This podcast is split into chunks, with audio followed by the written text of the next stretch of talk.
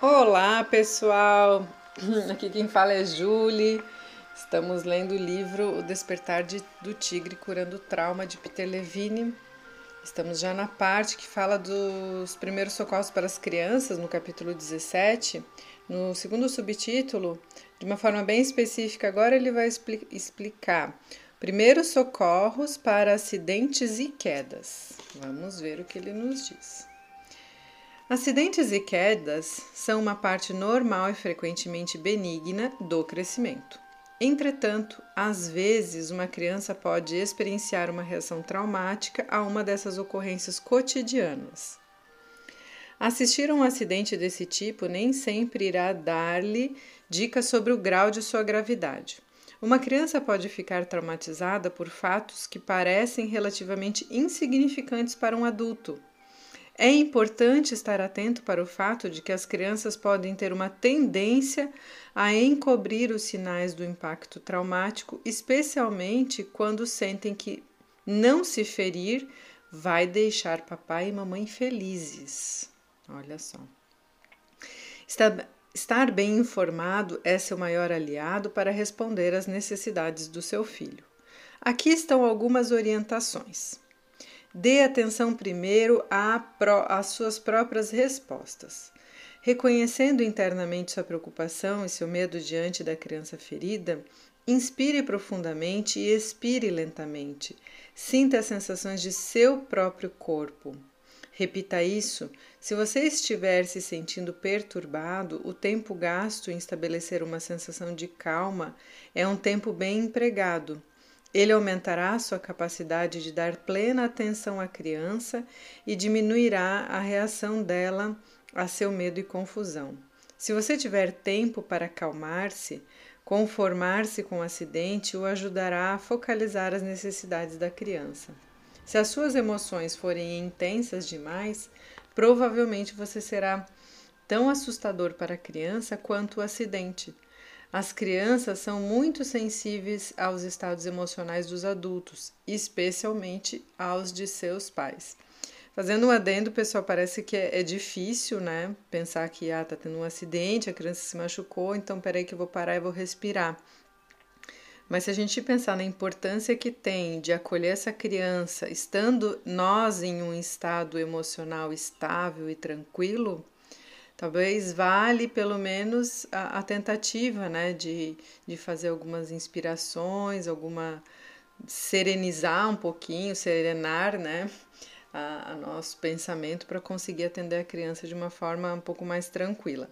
Confesso que não é algo que, que eu acho que seja fácil, mas eu acho que a gente poderia tentar, né? O próximo, mantenha a criança tranquila e imóvel. Se o ferimento exigir movimento imediato, apoie ou carregue a criança, mesmo que ela pareça capaz de movimentar-se sozinha. Crianças que fazem grandes esforços para mostrar sua força frequentemente fazem isso para negar o medo que estão sentindo. Se você sentir que a criança está fria, envolva suavemente seus ombros e tronco em um suéter ou uma manta. O outro, próximo, incentive e, se necessário, insista a criança a descansar num lugar seguro por tempo suficiente. Isso é especialmente importante se você observar sinais de choque ou de entorpecimento. Olhar embaçado, palidez, respiração rápida ou superficial, tremores, desorientação, uma sensação de estar em outro lugar. O descanso é muito importante se a aparência da criança for excessivamente emocional ou completamente calma, antes da tempestade. Você pode ajudar a criança a se acalmar se você mesmo estiver relaxado, tranquilo e calmo. Se considerar adequado abraçar ou dar colo, faça-o de um modo suave e não restritivo. Colocar suavemente a mão no centro das costas da criança, atrás do coração, pode comunicar apoio e segurança sem interferir com as respostas corporais naturais dela. O embalo excessivo pode interromper o processo de recuperação, de modo semelhante ao da criança supercuidadosa e bem intencionada que lida inadequadamente com um pássaro ferido. Guie cuidadosamente a atenção da criança para as suas sensações à medida que o entorpecimento começar a se desfazer.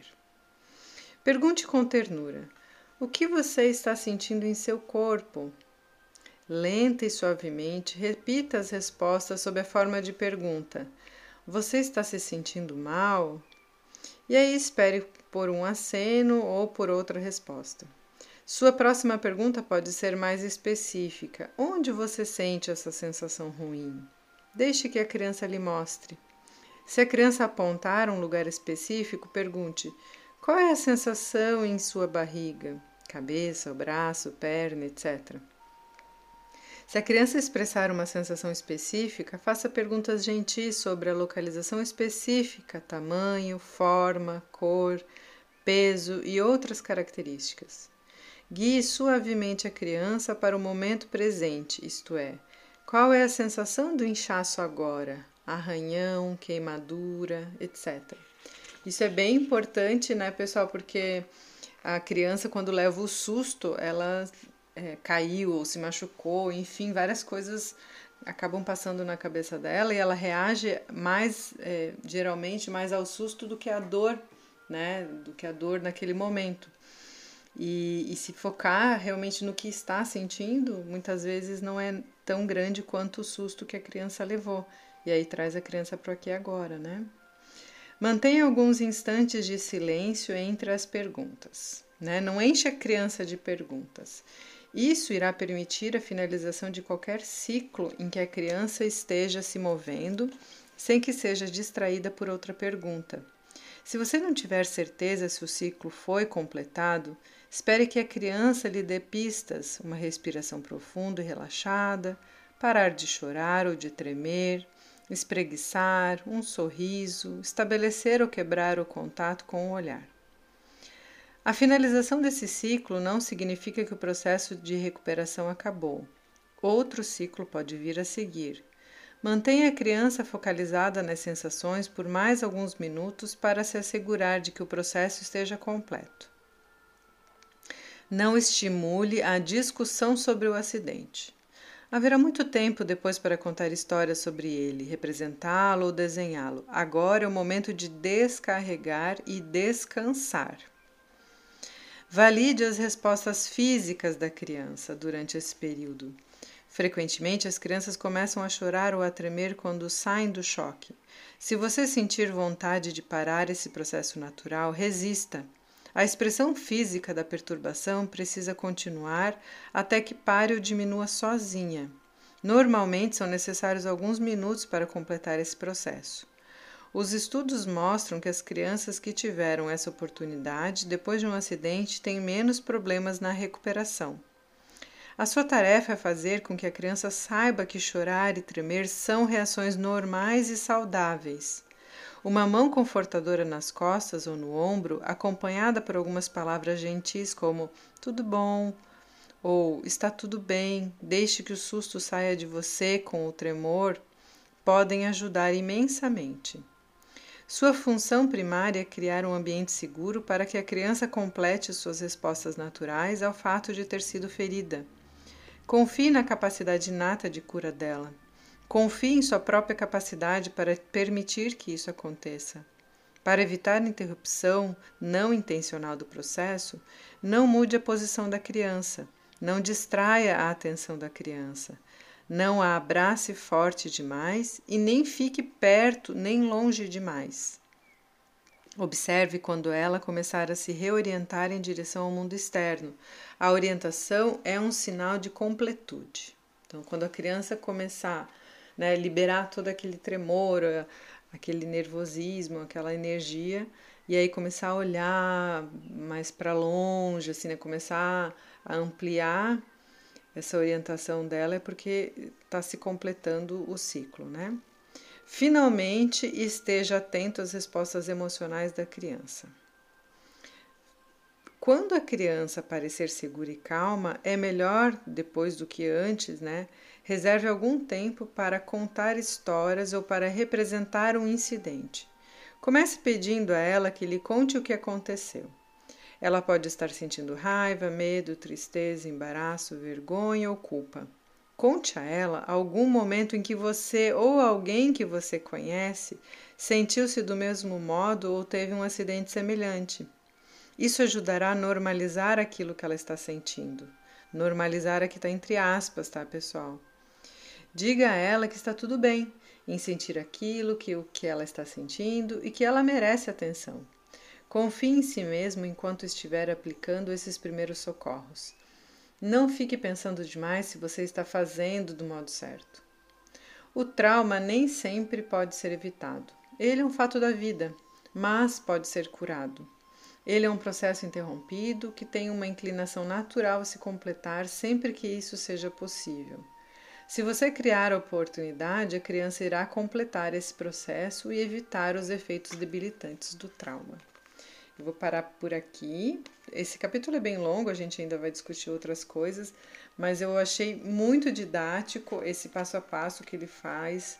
Eu achei mais didático esse do que com adulto até, porque a gente vê muitas vezes os pais acudindo à criança, é, tentando que a criança pare de chorar, ou tentando fazer, abraçando demais, ou já movimentando, ou já tentando distrair a criança num momento assim muito, né, para tirar foco daquilo.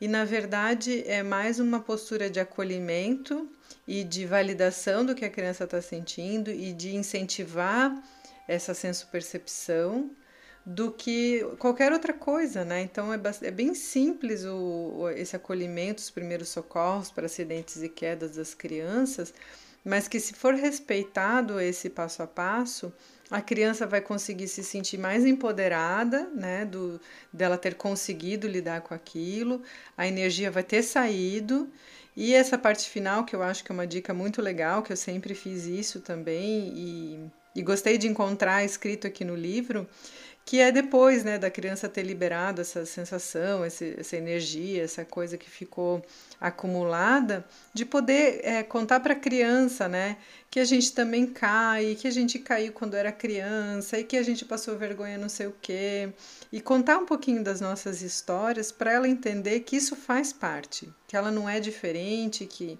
que isso não é errado, né, que isso faz parte, que a gente pode ter boas histórias para contar a partir das situações difíceis da nossa vida, né?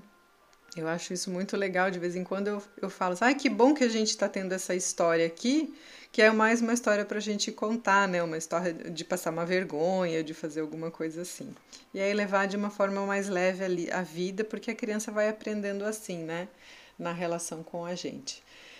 Adorei, gente, essa, essas páginas. Espero que vocês também reflitam por aí. Que vocês tenham um lindo dia e até o próximo áudio.